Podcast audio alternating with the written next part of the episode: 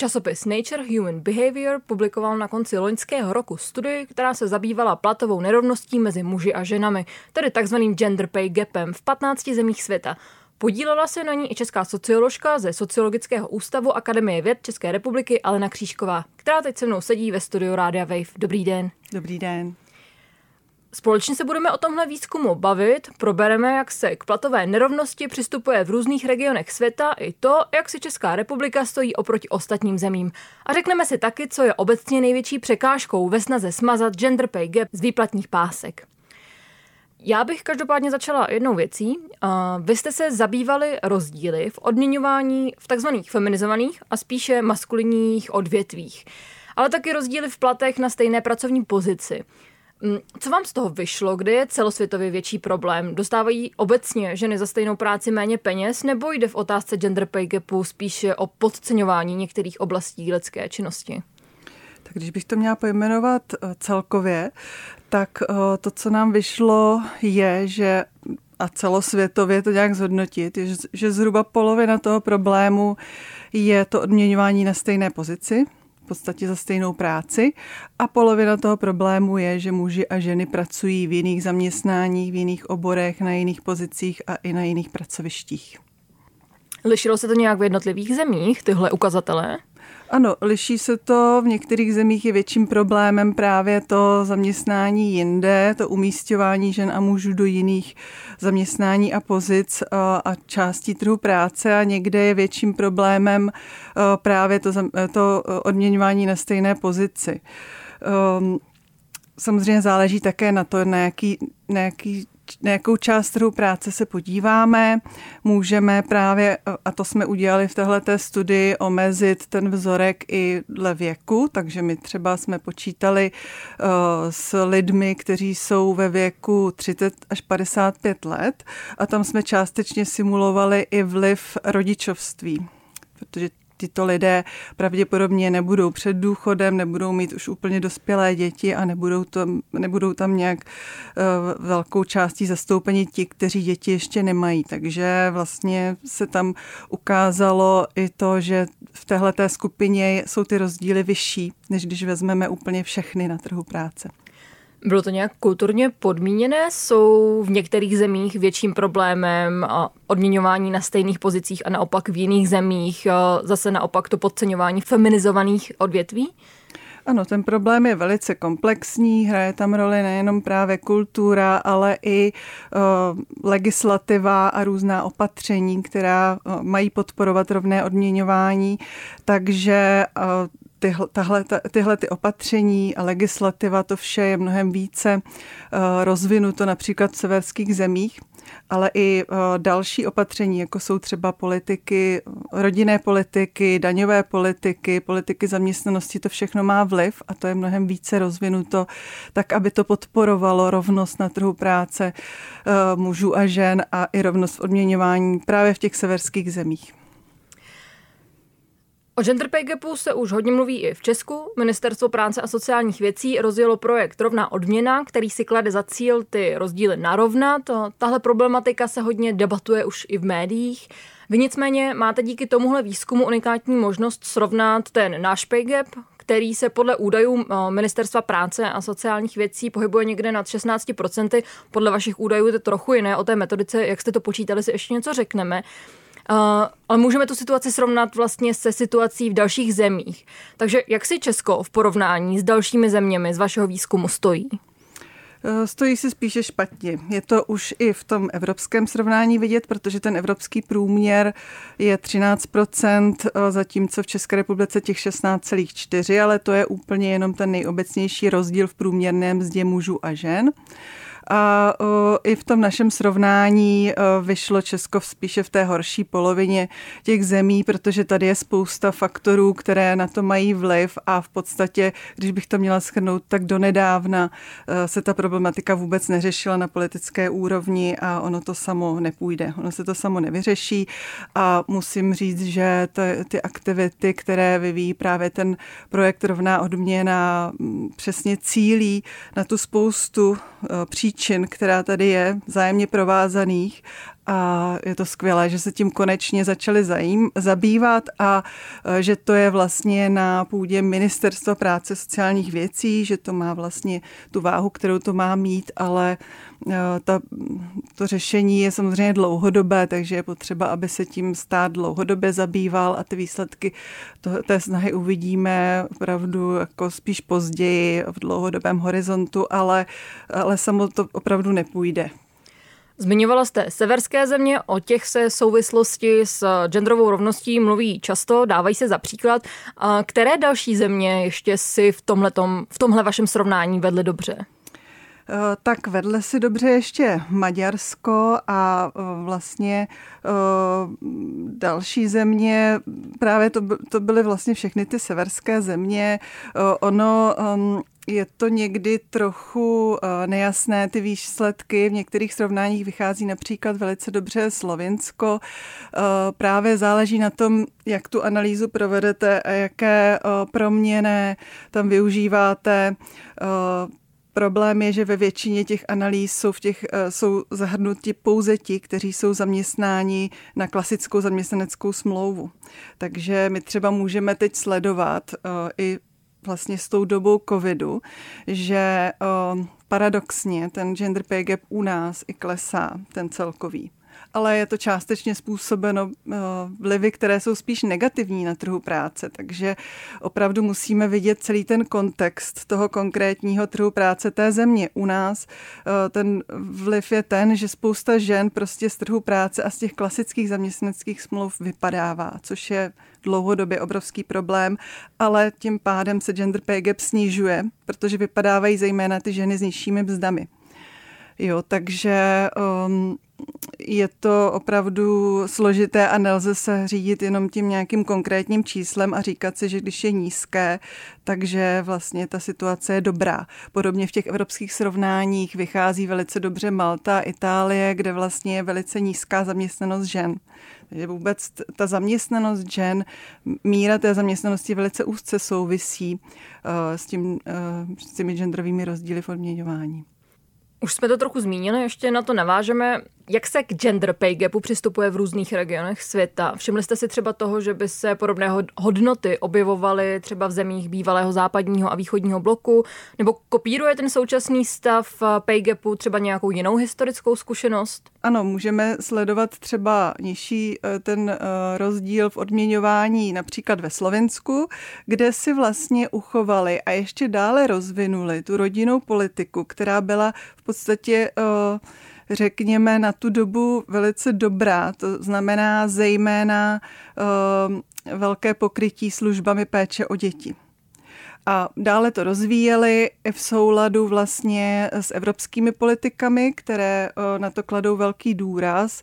Jsou tady určité cíle nastaveny pro, ze, pro všechny země evropské, které my absolutně nesplňujeme a zaostáváme v té dostupnosti péče o děti, té veřejně, veřejně poskytované péče za dalšími zeměmi, i když pořád asi tady panuje takové přesvědčení, že ty služby jsou tu dost, dostupné a že to nějaký pozůstatek státního socialismu, ale opravdu to je něco, co také velice silně souvisí s těmi rozdíly v odměňování a ta rodinná politika je velice důležitá, takže ty služby jsou široce dostupné v těch severských zemích, ale třeba ve Slovensku. Ve Slovensku mají rodičovskou v délce jeden rok, oproti nám tři roky velice e, dostupné tedy služby péče o děti právě už od toho jednoho roku, takže opravdu ženy se mohou vracet na trh práce velice brzy.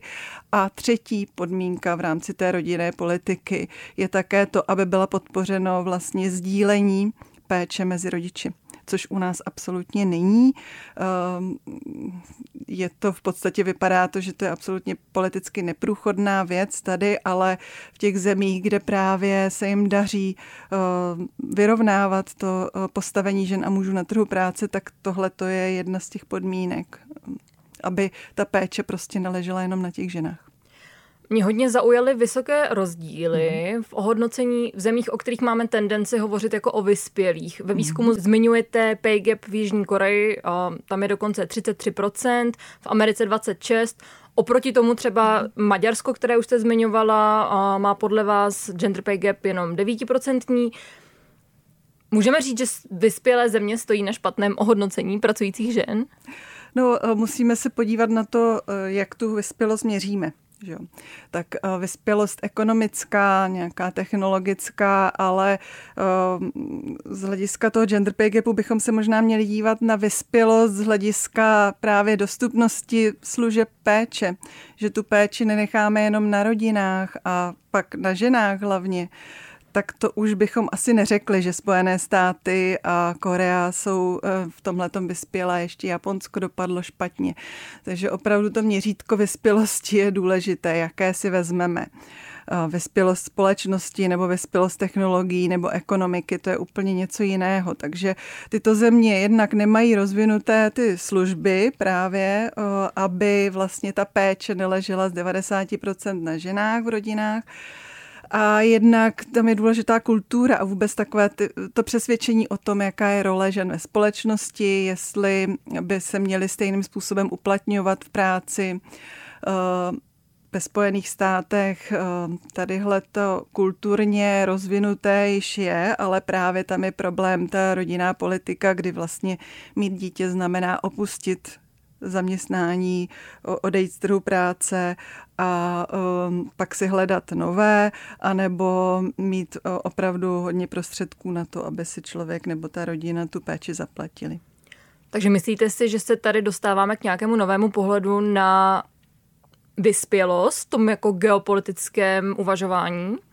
Měli bychom se k tomu dostávat, si myslím, vůbec v tom, abychom eh, vnímali péči jako nějakou hodnotu společenskou, kterou je potřeba podporovat a ve, řešit v tom veřejném prostoru. Eh, vlastně se to děje i právě v těch severských zemích, kde třeba vůbec to pojetí péče eh, je vnímáno jako právo dítěte a ne právo nebo nějaká služba, která je poskytovaná ženám, aby mohly jít do práce. Vlastně to pojetí je úplně jiné. Pokud to vnímáme jako právo dítěte, pak tam od toho eh, můžeme se oprostit od různých genderových stereotypů v té debatě vůbec a otázkou je pak, od jakého věku eh, to právo dítěte na tu eh, péči v těch veřejně dostupných zařízení zavedeme. Tady tu debatu už jsme tady měli a nevyvíjela se moc hezky, bohužel. Mě hodně zaujalo, že ve vašem výzkumu hodně dobře vyšlo Maďarsko, to jste vlastně zmiňovala. Zároveň se hodně debatuje o tom, že v Maďarsku se aktuálně vede retorika velmi zaměřená proti vzdělání žen, proti úspěchu žen na trhu práce, obecně proti rovnosti. Čím si to vysvětlujete, že i v takovém klimatu vykazuje tahle země tak dobré výsledky? No právě, eh, ta, ty, ty data z Maďarska máme naposledy z roku 2017, takže vy mluvíte úplně o aktuálním celkem vývoji takže ono, ty věci, ehm, ty, ta politika má dopad opravdu v dlouhodobějším horizontu a pravděpodobně se to bude zhoršovat. Problém je ovšem i právě to, že ano, Maďarsko má velice podobnou rodinnou politiku jako v České republice, takže bych čekala, že ta čísla budou podobná. Nicméně opravdu se ukazuje, že je to velice komplexní problém, který nemůžeme uh, zjednodušit na to jedno číslo. Uh, je to tak, že v České republice je pořád poměrně vysoká zaměstnanost uh, žen, vysoká míra zaměstnanosti žen a, a ženy, které například se vrací z eh, rodičovské do zaměstnání zpátky, tak se dostávají a čím dál víc, to můžeme sledovat v našich sociologických výzkumech, na uh, prekérní úvazky, to znamená, nejsou zaměstnány na klasickou zaměstnaneckou smlouvu. Když bychom tyto ženy tam zahrnuli do těch dat, tak bychom pravděpodobně ještě vycházeli z toho mnohem hůře. Takže to, to může být jeden rozdíl také, že v Maďarsku nemám úplně ta čísla o trhu práce, ale že možná už je to tam eh, i třeba delší dobu eh, to, že klasickou zaměstnaneckou smlouvu mají zejména ti, kdo mají lepší platové a mzdové podmínky a ti s těmi horšími mzdami se jednoduše do těch analýz nedostávají, nebo když ty ženy vypadávají v důsledku rodičovství z trhu práce, tak je také v té analýze nemáme potom pracují na nějakých právě dohodách nebo jsou eh, zaměstnány takzvaně na živnostenský list, jako se už děje eh, čím dál více i u nás. Má to na to také vliv. Co je podle vás teda teď aktuálně nejpalčivější problém nerovného odměňování v České republice? Těch problémů je spousta. My jsme mluvili o těch politikách, které se často zdají s tím nesouviset. Politika i daňová, to jsme vlastně nezmínili, eh, že je důležité individuální zdanění, které u nás není a rodinná politika, o té jsme mluvili, ale je také důležité to, jakým způsobem jsou mzdy nastavovány, na jaké úrovni trhu práce, Eh, pokud to necháme na úplně extrémně individuální úroveň, pak to spíše podporuje ty rozdíly. Eh, a také jestli je to odměňování transparentní. To znamená, jestli vůbec mám dost informací na to, abych věděla, eh, jaká by mohla být nebo bude moje mzda, když nastupuju do zaměstnání, nebo na jakou mzdu se mohu dostat při postupu na vyšší pozici a tak dále. Máte pocit, že současná politická reprezentace je řešení těchto otázek nakloněná, nebo že na to ještě není úplně společenské klima v české společnosti? Tak musím říct, že uh, velice nedávno vlastně za našeho předsednictví uh, Eh, evropského byla přijata směrnice právě pro, tu, eh, pro zvýšení transparentnosti v odměňování, což je velice dobrý krok a velice jsme k tomu přispěli. Eh, a zároveň s tím byl přijat i akční plán pro rovné odměňování v České republice. Je to vlastně první akční plán v téhleté oblasti. Takže to, bych, to si myslím, že je potřeba zhodnotit velice pozitivně. Na druhou stranu se obávám, že ty změny změny eh, v rodinné politice, že tomu eh, ta současná vláda nakloněná není a že to um, bohužel asi bude spíše pomalejší vývoj. Zároveň docela vkládám naděje právě do, té zvýšení, do toho zvýšení transparentnosti v odměňování, protože to je u nás obrovský problém. Z našich výzkumů vychází, že spousta lidí vlastně vyšlo nám asi dvě třetiny lidí, vůbec neví, kolik berou jejich kolegové na stejné pozici ve stejné firmě. Eh, jsou tady velice rutině uzavírány doložky o mlčenlivosti, které vůbec nejsou nijak právně vymahatelné, i když samozřejmě to může přinést některé třeba neformální sankce v zaměstnání. Eh, když budou spolu lidé mluvit o mzdě, není tady právě ta informace při přijímání velice často o tom, jaká tam mzda může být lidé, ženy a muži jsou dotazováni na to, jakou mzdu by si představovali, přičemž jsou samozřejmě ženy znevýhodněny a vůbec ty procesy jsou příliš decentralizované, bych tak řekla, oproti těm jiným zemím, kde třeba mzdy jsou nastavovány na úrovni oborů, nebo nějakých konkrétních oblastí trhu práce a nemusí je potom vyjednávat zaměstnanci, zaměstnankyně na, uh, na těch pracovištích nebo už i konkrétních pozicích. Přesto mám jeden takový pozitivní dotaz na závěr. Mě hodně zaujala jedna formulace v úvodu toho vašeho výzkumu. Tam se zmiňuje, že situace v oblasti ženských práv se v poslední době globálně, rapidně zlepšuje. Opravdu je situace takhle optimistická a vidíte i pozitivní budoucnost eh, v ohledu narovnávání odměn za práci? Tak eh, to je obecně řečeno a uh, držela bych se toho, že se mluví o právech, protože opravdu ta legislativa se zlepšuje. Uh, celosvětově samozřejmě můžeme najít uh, části světa, kde se naopak ta situace zhoršuje, to, to velmi dobře víme, ale obecně legislativa se zlepšuje a i třeba přístup, jak legislativa antidiskriminační, když bych to třeba zúžila, tak ta se neustále zpřesňuje, zavádí nová a um, například přístup žen ke vzdělání je také čím dál lepší, zejména tedy v rozvinutých zemích. Uh, ale vlastně se ukazuje, že to až tak nemá vliv na ten rozdíl v odměňování a že když bych měla dát takovou metaforu, ty ta rovnost v odměňování je takovým pohyblivým cílem.